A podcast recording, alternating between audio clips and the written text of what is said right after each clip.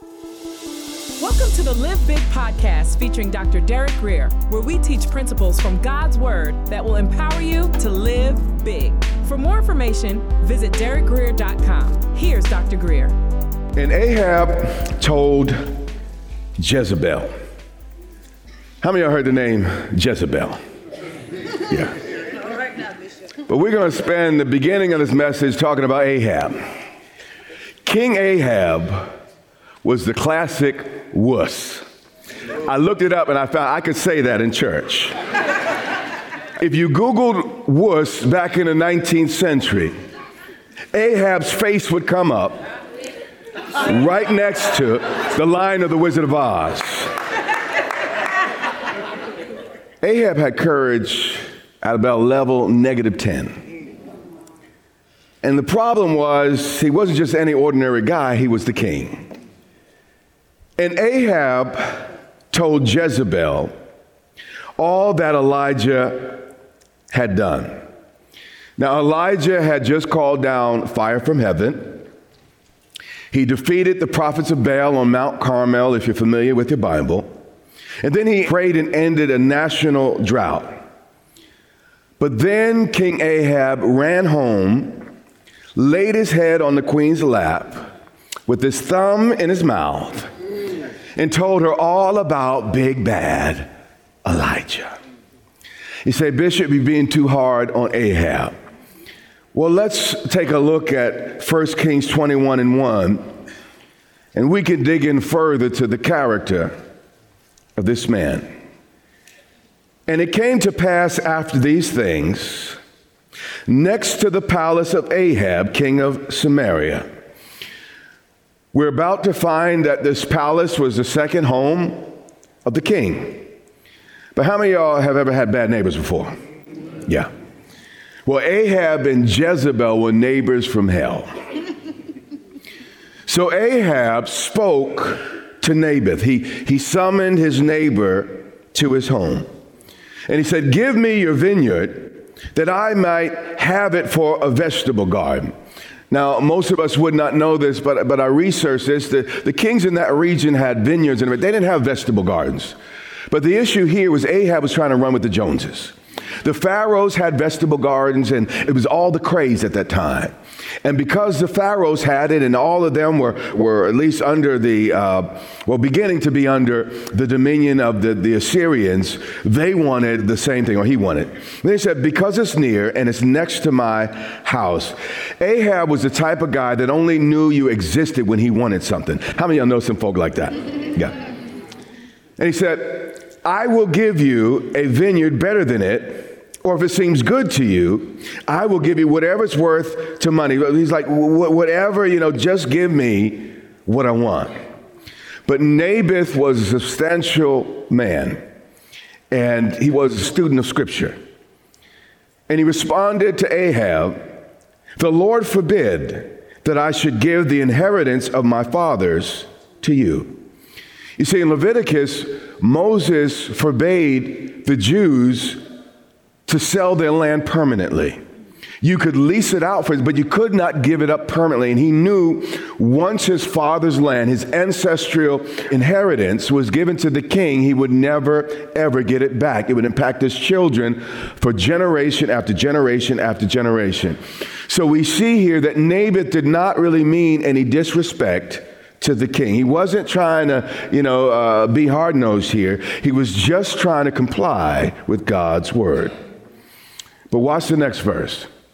So Ahab went into his house sullen, pouting like a little child, and displeased. His bottom lip stuck out so far he almost tripped over it. Why? Again, we're looking at the character of this man. Because of the word which Naboth the Jezreelite had spoken to him. Watch this. And he lay down on his bed turned his face and would not eat no food, really. this grown king refused to eat, all because Elijah gave him a belly ache. This was the nature and the character of Ahab. And by the way, it takes an Ahab in order for there to be a Jezebel. Everybody talks about Jezebel. But without Ahab, there can't be one. Let's keep reading. This place is super quiet this morning. But Jezebel, his wife, came to him and said to him, Why is your spirit so sullen that you eat no food? Oh, my little baby, that's oh, my baby. What's wrong with my baby? And then he said to her, breathing our heart there was no. because I spoke with Naboth the, the, the, Jezreelite and said to him, Give me your vineyard for money, or, or else, if it please you, I'll give you another vineyard for it. And he answered me, I will not give you my vineyard. Someone, mama, told me and had the nerve, the gall, to tell me no. And he put a little finger in his eye. And Jezebel took the bait. Then Jezebel, his wife, said to him, You now exercise authority over Israel. Basically, was saying, Nobody's going to hurt my baby's feelings. Aren't you the king?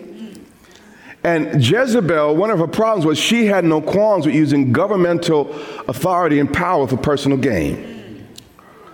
So she speaks, she says, Arise, eat food, and let your heart be cheerful. Mama gonna fix it, baby. That, that, that's the whole deal here.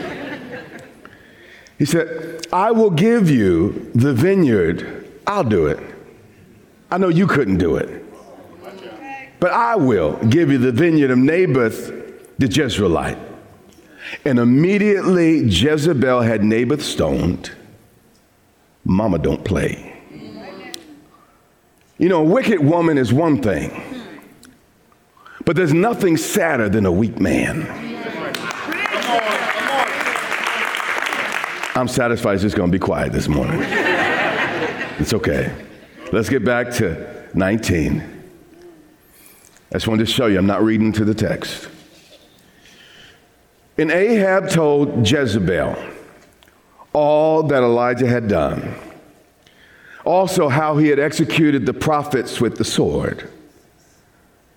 Ahab did nothing, but Jezebel sent a messenger to Elijah. Wifey fought all the battles in the family. If Jezebel wasn't such a wicked fairy godmother, I could almost admire her.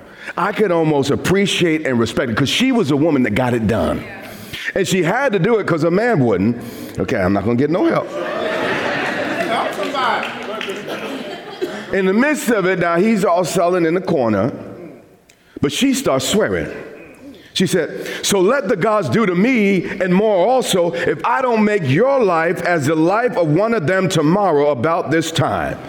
Jezebel is feisty, she's decisive, and she's given to action.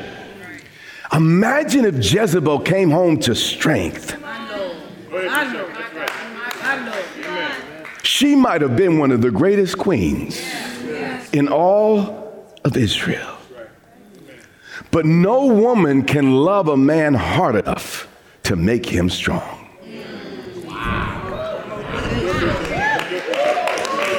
Stay with me. And when Elijah saw that, other translations say he got afraid. He arose and ran for his life. Now, here's a man that had single handedly slayed 400 of Baal's prophets now he's running from a woman probably no more than five foot tall. But frankly, I understand that. How many of you can sympathize with this picture I'm about to show? It says, it says, women scare us no matter what species you are. He's up against the wall. Mama don't play. Stay with me.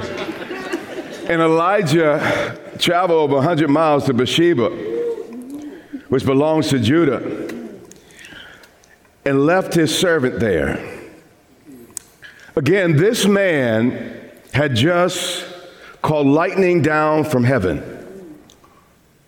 But Jezebel has him running like Usain Bolt. now, you may not have understood that pose. But what's really happening, he's pointing to Jezebel saying, She crazy. That's the reason he broke that record and ran that fast. Verse 4. But he himself went a day's journey into the wilderness.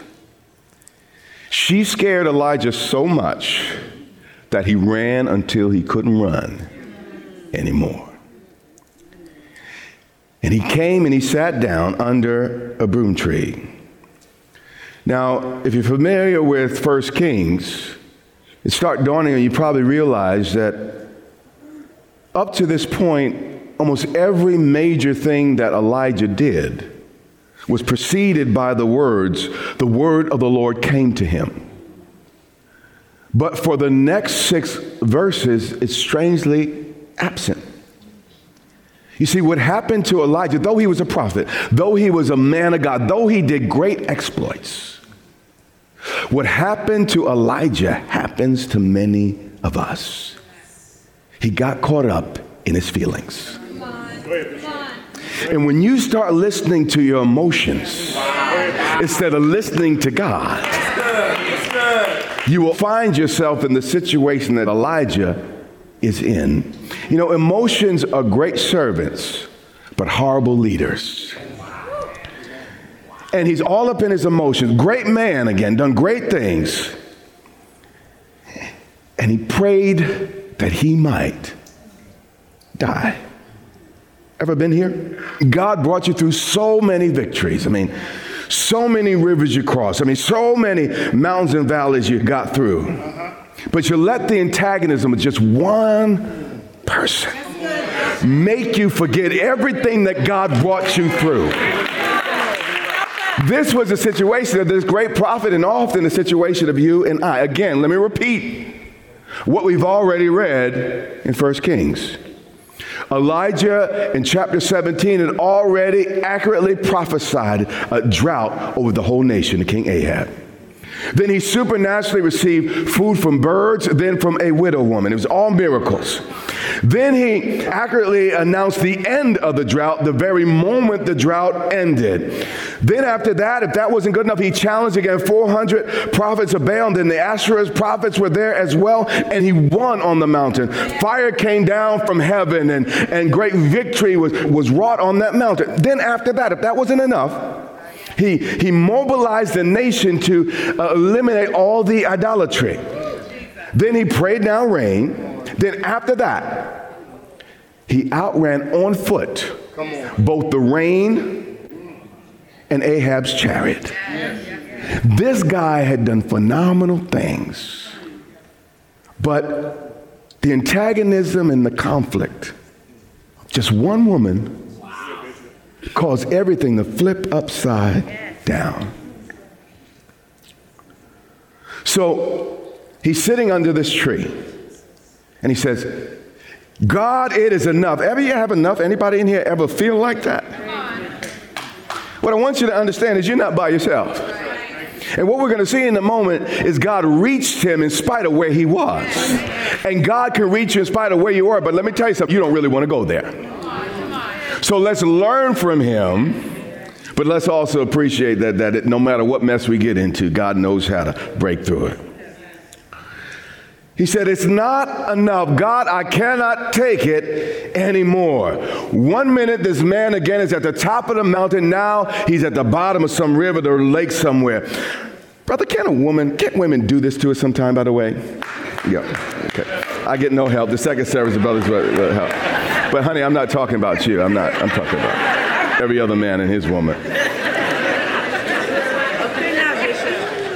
He said, now, Lord, take my life, for I'm no better than my father's. He said, Kill me because I thought I could handle life better than this. I, I thought my Christian journey would be better than this. I, I didn't think it, it, would get like this. I mean, this great anointing and all this power, and, but emotionally, God, I'm weak. Verse 5. Then, as he lay and slept, the Bible records this because the Bible now is getting to the root of the real problem. Elijah was not a bad guy. The problem was he let himself get tired. You're not a bad person. The problem is you just let yourself get tired. He had huge emotional expenditures, time after time, issue after issue, miracle after miracle, and he didn't take time to replenish constant emotional output. Pay attention to me. And I don't know why I'm thinking about the gons right now. Without refreshing input will make the best of us lopsided. And when you're constantly dealing with stress and trial, pain in your life, and you don't get something coming on in the inside, you don't get someone blessing you and, and showering you with everything's to be okay, and, you don't have people in your corner, it, it will make you act funny. It'll make you do strange things. It make you almost feel like you want to die. It's important to have people in your corner. It's important to have some folk that got your back. But the prophet felt like he was all by himself, and, being alone will get you twisted. And that's what happened. And as he slept under the broom tree, suddenly an angel touched him. And he said to him, he didn't say, you know, uh, that there are a thousand angels that could fit on the pin of a needle. He didn't go into deep doctrine. He, he didn't talk about justification by faith. He didn't talk about the second coming of Jesus. He didn't talk about the importance of Israel. He, he didn't do any of that. He said, Arise and eat. Pay attention to me. The Gonz family, I got you in my heart right now.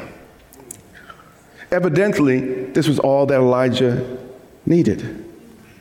All he needed was some rest, a little company, the angel, and some good food.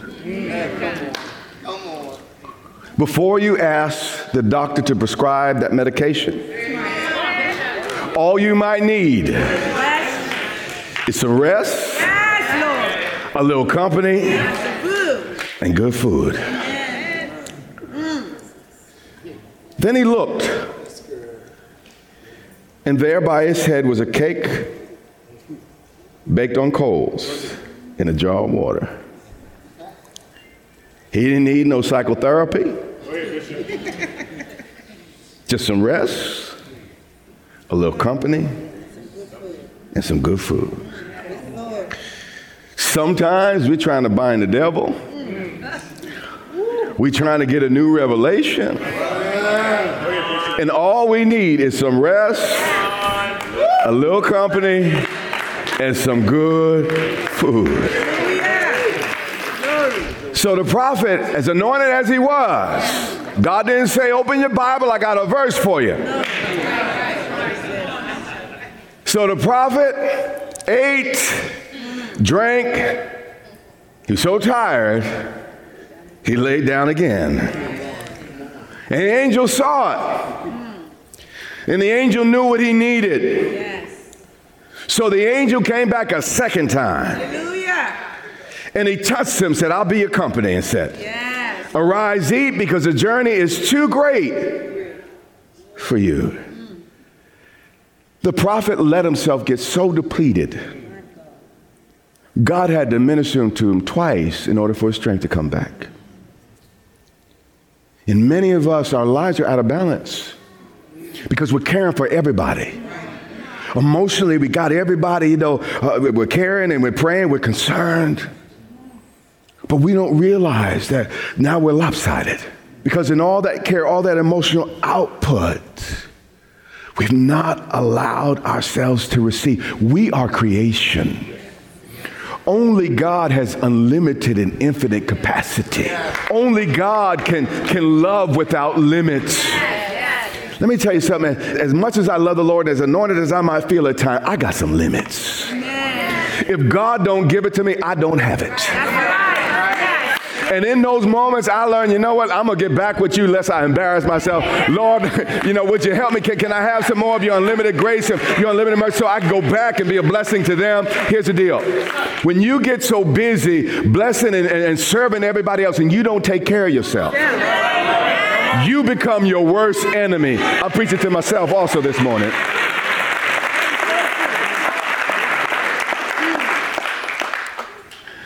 So he arose and ate and drank again. Man, as I was preparing this, I got so convicted. I called of staff. I said, "You know what? I'm gonna start scheduling my vacations. I'm not gonna let situations get in the way. I don't care what's happening. I'm sorry, the deacons and the elders are gonna have to help. But me and my baby, we're gonna get on an airplane. We're gonna be laying out on some beach somewhere, because I'm not gonna lose my mind. yeah. So the prophet got up. He arose, and drink. All he needed was some rest, a little company, and some good food. And it turned things around. And he went in the strength of that for 40 days and 40 nights. It's amazing what we do when we get the practical things right.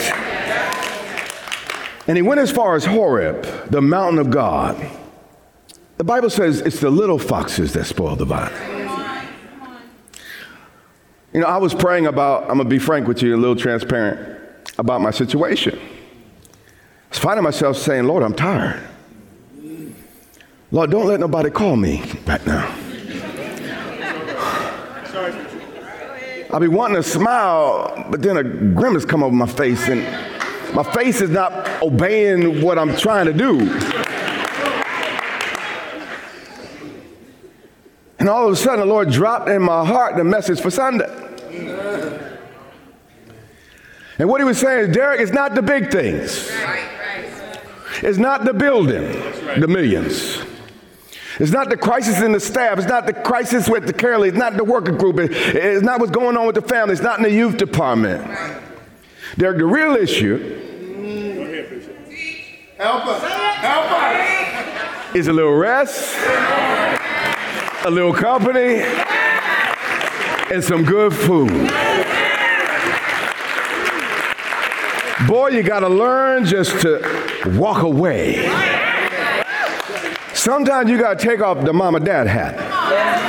Sometimes you got to take off the bishop hat. Sometimes you have to take off the employee of the year hat and just stick out your tongue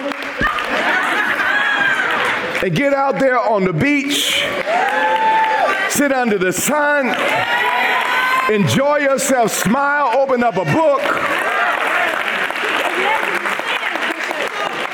Find yourself a good program on TV. I know that ain't easy to do. Find yourself a good program to watch. Put up your feet and just give it to God. You don't need nobody to lay hands on you. All you need is some rest, a little company, and some food. Turn the situation right around. Get your perspective back. Get crazy out your mind. It sure will. Yes, it will.